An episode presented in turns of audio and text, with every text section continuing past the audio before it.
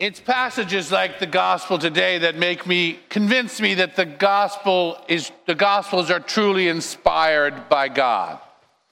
Because if you were going to make up the story of a religion and you were going to make up the, the tales of the earliest foundation of that, you wouldn't make your manage, top management people seem like such climbing losers, you know? This is the top brass, the first guys, and they're telling the story about how embarrassing it is that they come. Just bald face ambition. Ambition in the negative sense, not the ambition to be our best, but ambition motivated by pride, the one to be honored, the ambition to be praised and lauded. They're not thinking about the glory of heaven, they're thinking about the glory of James and John.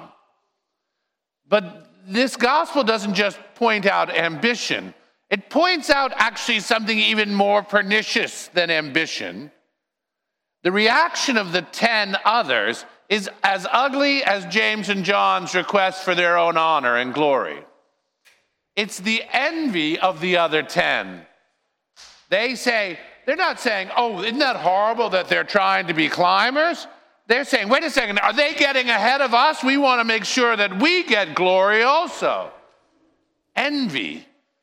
St. Thomas Aquinas, the great theologian, uh, described envy as anger at the success of another.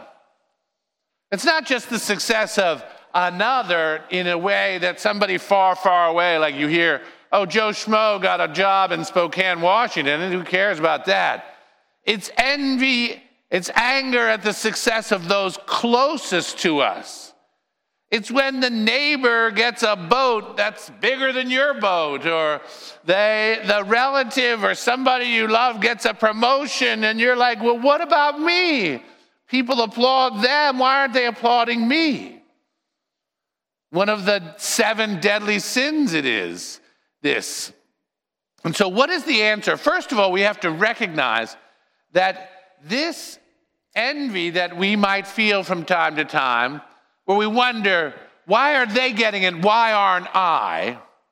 is not of the Lord. It is not of the Lord, and it's actually symptomatic of something that it means that the internal alignment in our souls is off kilter. That's why all of a sudden it pokes us in the eye. We're like, ah, what about me? And that should be a bell ringing in your head that says, who cares about their boat? Let me worry about my soul. Because right now, things are cattywampus spiritually.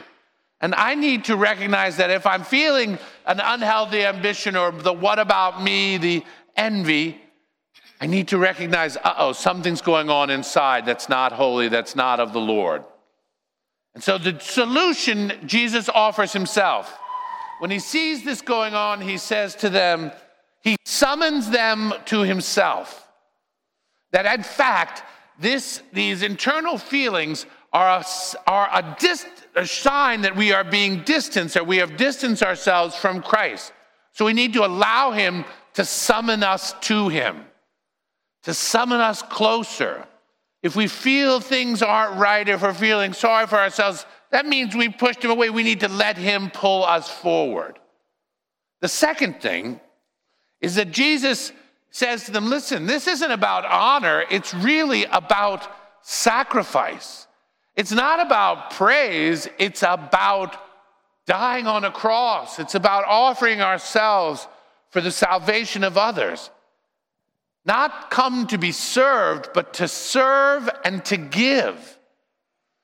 You see, we come here, we receive the Eucharist, we hear God's word, but if it only rests in us, then it starts to get necrotic.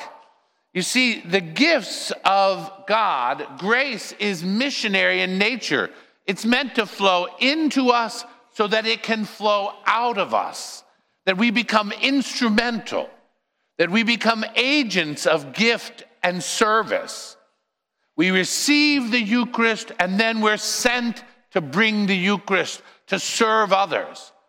Otherwise, this prayer time is just us playing games in our head, if it's not translated into kindness, if it's not translated into caring about others, then sure, we're going to be jealous of everybody around us.